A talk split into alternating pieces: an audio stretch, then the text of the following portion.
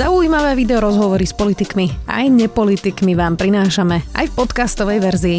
Moje meno je Zuzana Kovačič-Hanzelová. Vítajte pri relácii Rozhovory ZKH v audioverzii. Jedno euro investované do práce s ľuďmi bez domova môže ušetriť štátu až 12 eur. Zistili to analytici Inštitútu environmentálnej politiky z podkladov občianskeho združenia Vagus. Celkové náklady bezdomovectva sú dnes pritom pre štát vlastne neviditeľné. A často sú neviditeľní aj ľudia, ktorí končia na ulici. Alarmujúce sú pritom napríklad čísla, že až tretina ľudí bez domova sú odchovanci detských domovov. Viac už z riaditeľkou Vagusu Aleksandrou Károvou. Vítajte. Dobrý deň. Pani Károva, tak teda čo vás prekvapilo z tej analýzy? Vy robíte s ľuďmi bez domova dosť dlho. Je tam niečo, čo vás tak prekvapilo? E, pravdu povediac, ani, ani nie, že pre nás, pre naše občianske združenie fungujeme predsa len 8 rokov, takže tie, tie zistenia neboli až natoľko prekvapujúce. Čo sú tie skupiny ľudí, ktoré sú vlastne najviac ohrozené a o ktorých vlastne ste v tej analýze aj hovorili? Mm, teraz myslíte celkovo, že skupina ľudí bezdomova? Áno, že... áno. Kto sa do toho môže dostať čo najľahšie? Mm-hmm. Kto je tá najohrozenejšia skupina? V podstate skupina ľudí bezdomova nie je nejaká jednoliata, nie sú to ľudia, ktorí majú rovnaký príbeh. Um, veľa z nich sa na ulicu dostalo um, zhodou rôznych uh, udalostí. Nezvykne to byť iba jedna konkrétna vec, pre ktorú sa ľudia dostanú na ulicu. Asi k tým najčastejším patria uh, zdravotné ťažkosti, prípadne odchovanci z detských domovov, keď um, vás pustia von z, z väzenia veľakrát, um, neexistuje systém, ktorý by vás na ten návrat pripravil, takže ľudia zvyknú skončiť uh, na ulici. Uh, takisto máme veľa seniorov a zdravotne ťažko postihnutých ľudí. Uh-huh. To mi prosím ťa len trošku daj tichšie, lebo doznám to tu väzby. V pohode? Uh, ja som si teda v tej analýze pozerala, že vy máte najviac klientov medzi uh, vekom 46 až 61 rokov, potom tam bola ešte druhá skupina 31 až 45 a väčšinou uh, sú to muži. Máte preto nejaké vysvetlenie, prečo sú to väčšinou muži? Je to možno spôsobené tým, že muži častejšie cestujú za prácou, ak sa, ak sa manželia rozvedú, väčšinou je muž ten, kto opúšťa rodinu, nechá byt e, manželke a deťom, vycestuje niekam za prácou, e, nevyplatia mu mzdu, mesiac, dva, tri, prichádza o bývanie a pomaly sa môže ocitnúť na ulici to, ja sa stretávam veľmi často e, s tým, že ľudia si myslia, mm, že ľudia bez domova chcú byť na ulici a že to je niečo, čo im vyhovuje a z čoho sa vlastne nechcú dostať. Skúsme zlomiť tento mýtus, ktorý naozaj je až taký, e, že to je málo empatie, alebo nevie si človek predstaviť, čo to je, alebo čo to je. Ono veľakrát sa možno ľudia dostanú, dostanú do styku s, s takým veľmi malým percentom ľudí bezdomové my ich voláme, že tí viditeľní, to je taký presne ten stereotyp, že starší pán neupravený s, s nejakou igelitkou. A toto sú ľudia, ktorí sú už rezignovaní. Um, oni práve spadajú do, tej, do, do jednej z tých skupín rizikových, uh, ktoré, o ktorých sa hovorí v analýze. To je ten samotár? Áno, to je ten samotár väčšinou. Um, sú to ľudia, ktorí sa niekoľkokrát pokúšali um, dostať sa z ulice preč. Um, veľakrát sa im to nepodarilo, opäť sa dostali na ulicu a sú v takom, takom kolobehu a stratili akúkoľvek motiváciu dostať sa z tej ulice preč. Väčšinou nemajú za kým, nemajú rodinu, nemajú priateľov, nemajú vlastne dôvod, prečo sa snažiť, prečo z tej ulice odchádzať a už sú naozaj rezignovaní na, na život už proste len, len prežívajú zo dňa na deň. Práve pri tomto samotárovi, pri tomto type alebo teda skupine ľudí, ktorú ste tak uh, nazvali, je to ušetrenie pre štát až teda 12 eur versus 1 euro. Čo to presne znamená? Skúste povedať, že čo sú tie náklady. To si asi nevie nikto predstaviť, že čo to vlastne štát stojí, že, že je samotár na ulici. Uh, v tomto prípade tých, tých 12 eur je je ako keby vklad nášho občianského združenia. Je to komplexná práca, ktorú, ktorú ponúkame ľuďom bez domova. Um, je to jednak práca sociálnych poradcov v našom dennom centre Domec, ale aj práca sociálnych poradcov v terénnej sociálnej práci v streetworku. Môžu to byť rôzne veci, či už je to ošetrenie nejakých jednoduchších, ľahších e, zranení, ktoré môžeme dezinfikovať a tým pádom sa tá rana nezhoršuje. Môže ísť o to, že toho človeka prevezieme do noclahárne, prípadne vybavenie dokladov, je to naozaj že taký, taký komplex e, rôznych vecí ktoré by neskôr sa teda odrazili na nejakých napríklad ťažších zraneniach, ktoré by už boli v nemocnici a to by stalo štát? Dobre to rozumiem? Áno, napríklad ak teraz v zimnom období, ak človek prespáva niekde vonku, spal by napríklad iba na lavičke alebo niekde pod mostom, hrozia mu omrzliny. Ak sa to naozaj stane a príde do nemocnice, je tam vysoká pravdepodobnosť toho, že nastane amputácia, čo sú teda už verejné náklady potom. Uh-huh.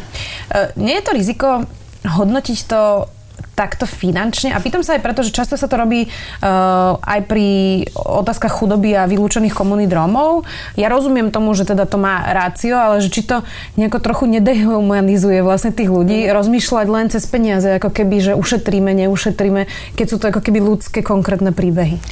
Uh, tá analýza samotná hovorí jednak o tých finančných benefitoch, ale aj samozrejme o tých nefinančných benefitoch pri určitých uh, rizikových skupinách ide um, aj o tie nefinančné benefity, že človek nezomrie, nezomrie na ulici, ale podarí sa nám ho uh, umiestniť či už v útulku, alebo do nemocnice, alebo sa dostane do domova pre seniorov, kde, kde dôstojne môže zomrieť.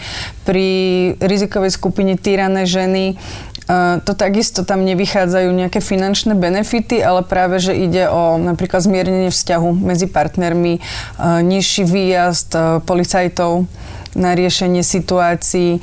Väčšinou dochádza k tomu, že, e, že sa obnovia vzťahy s, s rodinou, s deťmi. Čiže nie je to len e, o peniazoch, ale teda aj komplexné veci? Nie je to len o peniazoch. Nám ale pomôže aj tá finančná stránka. Um, niekedy je jednoduchšie pre, pre politikov počúvať tú finančnú rovinu ako iba tú ľudskú. Je to je to pre nás aj nejaká, nejaká páka, o ktorú sa môžeme, môžeme oprieť. Rozumiem. E, toto sme sa ale bavili ako keby o takej tej akutnej intervencii možno, čo sú teda tie zranenia alebo teda umrznutie na ulici. Poďme teraz sa prehupnúť do toho, že čo by sme mali robiť inak, aby sme teda dostávali tých ľudí z ulice. Čo by mala byť taká prvá vec? Je to naozaj bývanie, o ktorom sa neustále hovorí? Áno, ale možno ešte dôležitejšie povedať, že čo robiť pred tým, ako sa ľudia vôbec dostanú na ulicu a to je prevencia. Je to vlastne jedno, jedno z odporúčaní, ktoré aj vychádza z, z tejto štúdie a to je um, bať na oveľa oveľa komplexnejší spôsob prevencie, aby sa ľudia na Slovensku nedostávali na ulicu. No a to som si tam našla, že vlastne jeden z vašich bodov, ako sa ale vlastne definuje, že kto je tá ohrozená skupina, ako ich ja viem nájsť a teda zacieliť na nich nejakú prevenciu? E, štát má na to, na to niekoľko spôsobov. Môže, môže ísť napríklad o, mm, o informáciu, kto si neplatí zdravotné poistenie alebo kto e, neplatí za energie a na základe toho sa dajú vytipovať konkrétni ľudia, ktorých by dokázali osloviť sociálni pracovníci, nakontaktovať sa, zistiť, aká je situácia a začať postupne pracovať na, na riešení. Tá situácia dnes je taká, že tých sociálnych pracovníkov je málo. A keby sme toto začali robiť, tak to vlastne nestihnú urobiť? Mm, sociálnych pracovníkov s vysokoškolským diplomom je veľa. Je veľmi málo sociálnych pracovníkov, ktorí chcú naozaj vykonávať toto povolanie a ešte menej ich je, ktorí ho chcú uh, robiť s touto cieľovou skupinou. Um, ľudia bohužiaľ zo škôl nevychádzajú úplne pripravení na, na túto prácu a veľakrát um, ani neboli v žiadnom podobnom zariadení, vôbec nevedia, ako, ako také sociálne poradenstvo viesť, takže častokrát ich naozaj musíme, musíme doškolovať. Uh, jeden z tých vecí, ktorú som povedala vlastne úplne na začiatku je, že uh, odhadmi až tretina ľudí, ktorí sú na ulici, sú odchovanci uh, detí, alebo teda bývalé deti z detských domov, ktorí už sú dospelí. Um, toto je vec, ktorej sa naozaj veľmi ťažko verí, pretože štát prevezme zodpovednosť za tieto deti a za ich ústavnú starostlivosť a v momente, keď dosiahnu dospelosť, tak sa vlastne už nezaujíma o to, čo sa s nimi deje. Ako je možné, že takéto niečo sme neadresovali už dávno a e, čo s tým robiť? Myslím si, že sa na to upozorňuje v celku často. To áno, ale nič sme s tým neurobili zatiaľ. Um, áno, áno, je to fakt, je fakt aj to, že aj medzi ľuďmi, ktorí naštevujú naše denné centrum alebo s nimi pracujeme v streetworku sú odchovanci z, z detských domovov. Um, sú takisto nepripravení na reálny život. Oni naozaj nevedia, že čo ich čaká. Ono to funguje tak, že vy keď dovršíte 18 rokov, tak si môžete podať e, žiadosť o to, aby vám dali nejaký finančný príspevok. Je to okolo 800-900 eur a vlastne odchádzate do života niekam. Keď si to napríklad zoberieme na, na Bratislavu, kde nejaký bežný prenájom nejakého bytu sa hýbe okolo 450 až 500 eur, takže vám to vlastne stačí No v podstate ani nie na, to, na ten jeden nájom, lebo musíte zaplatiť ešte kauciu za ten byt. Nemáte prácu, a už sa to vezie, že možno nejakú dobu uh, viete prespávať u kamošov, že nejak sa to chvíľku dá, ale potom, ak sa vám nepodarí zohnať prácu, čo nie je vždy úplne jednoduché, zohnať hneď zamestnanie, aby ste za mesiac mali trvalý pracovný pomer, tak to veľakrát dopadne potom takto, že, že ľudia skončia na ulici. A teraz sa opäť dostávame k tej otázke. E, je ten hlavný problém aj napríklad pri tejto skupine nedostatok sociálneho bývania alebo mestského bývania, nájomného bývania? Áno, áno. Je to celoslovenský problém a je to problém aj Bratislavy. E, mesto bohužiaľ postupne predalo svoje, svoje majetky a dnes je ten počet naozaj veľmi, veľmi nízky. Um, hýbe sa niekde okolo 2000 bytov, čo v porovnaní s inými krajinami okolo nás je naozaj až, až smiešný počet. Uh, samozrejme, že ak by existovalo mestské nájomné bývanie, mestské sociálne bývanie, ak by mestské časti mali niečo ako krízové byty, kde, kde sa človek môže na nejakú dobu, dobu ubytovať a zatiaľ si vyriešiť um, svoju situáciu, napríklad nejakú rekvalifikáciu alebo nájsť si počas tej doby prácu, tak by ten počet bol určite nižší. Vy máte Housing First, ako sa to nazýva vlastne e, tento typ um, prechodného, môžeme to nazvať bývania, alebo sociálneho bývania. Uh, a aké máte zatiaľ s tým výsledky? Je to niekoľko bytových jednotiek, dve alebo tri, ak si dobre pamätám? Je to, ono sa ten projekt volá, že Housing Cverna. My sme si na začiatku mysleli, že ideme robiť Housing First metódu zo zahraničia. Bohužiaľ postupom času sa ukázalo, že sa to nedá zatiaľ v našich podmienkach spraviť pretože na to, aby ste mohli povedať, že robíte metódu Housing First, musíte splniť e, všetkých 8 princípov, ktoré tá metóda má. Um, nesmiete vyberať ľudí, ktorí do toho bývania pôjdu, musia si ho hneď vedieť zaplatiť, dostanú ho doživotne. Uh, a to sa zatiaľ u nás nedá tým, že teda ten počet nájomných bytov je naozaj veľmi, veľmi nízky a ani príspevok na bývanie, aj keď by sme ho dokázali spojiť s nejakou inou dávkou, nepokrie v podstate ani jednu tretinu nájmu. Takže u nás to nie je možné, preto sme sa rozhodli, že um, ten, ten náš projekt um, síce spravíme, ale nebudeme to teda volať Housing First a, a pokúsime sa to nasadiť teda na, na naše podmienky v spolupráci s, s Novou Cvernovkou, ktorí nám teda vyčlenili tri bytové jednotky. Sme ubytovali štyroch ľudí. Funguje to? Áno, funguje to, funguje to veľmi krásne. V podstate to, čo sme mali možnosť si prečítať a naštudovať, ako to funguje v zahraničí, tak sa nám to potvrdilo aj v praxi. Ľudia boli z toho naozaj nadšení, zistili, že že majú konečne to svoje zázemie, že sa nemusia báť o to, že keď sa večer vrátia domov, že im zmiznú veci alebo že budú mať rozkradnuté aj to málo, čo majú. Mohli konečne začať uvažovať nad riešením svojho zdravotného stavu, lebo to sa moc z ulice nedá. A takisto začali uvažovať nad e, trvalým pracovným pomerom. Takže teraz majú všetci už prácu. Máte uh, množstvo úspešných vecí, ako je Domec alebo teda Housing Cverna, ale máte za sebou jeden môžeme nazvať, že poloúspešný, aby som teda bola férová, a to je kaviaren Dobre Dobre, uh, ktorá zamestnávala práve uh, ľudí bez domova. Mm-hmm. Ja si pamätám moment, že som videla jedného toho vášho čašníka klienta, že sa zamestnal a bola som z toho až tak dojata, keď som videla, že teda mu to, mu to pomohlo, ale vy ste potom tú kaviareň museli zatvoriť. Prečo? Uh, áno, napriek tomu, že sme ju museli zatvoriť, ja ju radím stále medzi naše úspešné projekty. Mm. Prečo sme ju museli zatvoriť? Tých dôvodov je niekoľko, ale medzi ten hlavný patrí, že mm, neexistovala v tej dobe pre nás dotácia niečo ako chránená dielňa pre túto cieľovú skupinu a nebolo v našich sílách um, to udržať finančne, pretože my sme naozaj všetkých našich zamestnancov zamestnávali legálne, každý mal mm, právo na dovolenku, na penku, všetci mali, mali zmluvy, platili sme riadne dane a všetko vlastne, čo k podnikaniu patrí. Ehm, bohužiaľ, gastroscéna v Bratislave a na Slovensku takto nefunguje. Čiže ste mali konkurenčnú nevýhodu? Mali sme absolútnu konkurenčnú nevýhodu. Dnes už sú tie podmienky tak, že by ste to skúsili niekedy znova? Myslím si, že v gastrobiznise už nie. Možno raz uh, sa zameriame na niečo iné. Na nejaký iný typ sociálneho podniku? Áno, je to možné. Uh, v podstate to chránené zamestnávanie je tiež jeden z tých krokov, o ktorom hovoríte v tej analýze. Um, skúste vysvetliť niekomu, kto netuší, čo to je. Um, a kto si myslí, že keď stretáva tých ľudí, ktorí sú teda bezdomová a sú to, dajme tomu, ľudia v produktívnom veku a vyzerajú, že sú zdraví, takže prečo oni nemôžu ísť niekde, niekde robiť tak ako všetci ostatní? Toto byla mm-hmm. otázka, ktorú si často pokladajú. Čiže prečo by mali mať ľudia bezdomova chránené, uh, chránené zamestnávanie? Uh, ono je veľmi ťažko si to asi predstaviť.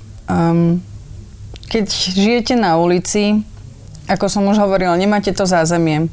Vy ráno síce môžete vstať a odísť do tej práce, ale potom sa nemáte kam vrátiť. Že ja keď idem do práce, uh, skončím o nejakej 5. pol 6. viem, že prídem domov, um, prezlečiem sa, môžem si dať teplú sprchu, uvariť si večeru, neviem, pustím si telku a pôjdem teda do spálne a pôjdem spať. Ale toto u ľudí bez domova nefunguje. Oni nemajú tú možnosť si, si po práci oddychnúť. Nejdú si nakúpiť do obchodu, aby si spravili večeru a naozaj si plnohodnotne oddychli. Že oni si po tej práci musí vlastne ešte zabezpečiť nejaké financie na to, aby mohli prespať napríklad v noclahárni alebo si niekde obstarať jedlo. A potom ráno zasa, napríklad po nejakej chladnej noci, niekde, neviem, na lavičke alebo pod mostom, by zasa mali ísť do práce. Ono sa to možno nejakú chvíľu dá, dá utiahnuť, ale to nie je, nie je to reálne dlhodobo, aby sa to dalo. Preto vlastne hovoríme, že bývanie ako prvé, lebo vďaka tomu, že môžete bývať a máte to svoje zázemie, si zrazu môžete dovoliť chodiť do práce. Prečo si myslíte, že je tak veľmi nepopulárne vy ste spomínali, že sociálni pracovníci nechcú robiť s ľuďmi bezdomová. Vlastne sme mohli vidieť um, dlhoročný prístup aj samozprávy, ktorá to tak nejako vždy odkladala bokom a nemala to nikdy ako za nejakú prioritu. Prečo to je? Mm, myslím si, že stále je v nás taký ten predsudok, že veď oni si za to môžu sami. Uh, veľa z nich pije, a nechce sa im chodiť do práce. Že najprv je asi potrebné prelomiť túto bariéru v ľuďoch, aby, aby pochopili, že, že to tak nie je a boli ochotní preto niečo spraviť. To, že ale pijú, je tiež mýtus? Niektorí asi pijú. Uh, áno, niektorí sú závi- závislí na návykových látkach. Áno, a len je otázka, že či sa im to stalo preto, že sú na ulici, alebo sa na ulicu dostali, pretože sú závislí tá uh, závislosť je jedna vec, ale ešte sme sa nedotkli druhé, a to je psychické zdravie. Uh, a teraz e, to je problém vlastne celej republike, nielen u ľudí bezdomová, je to obrovsky tabuizovaná téma. Uh, je to naozaj aktuálne, aktuálne číslo, že až polovica ľudí má vážne psychi- psychiatrické alebo psychické problémy na ulici? Áno. Áno, je, je ich tam veľmi veľa, môžu sa tam dostať Um, napríklad aj tak, že, že rodina ich zneužíva. Nechajú si vyplácať napríklad dávky, ale teda tohto človeka pošlu na ulicu. O akých diagnózach to hovoríme? Čo si pod tým máme predstaviť? Je to väčšinou kombinácia rôznych, rôznych diagnóz. Môže tam byť schizofrénia, môžu tam byť už potom rôzne stavy z, z tých návykových látok. Uh-huh, uh-huh.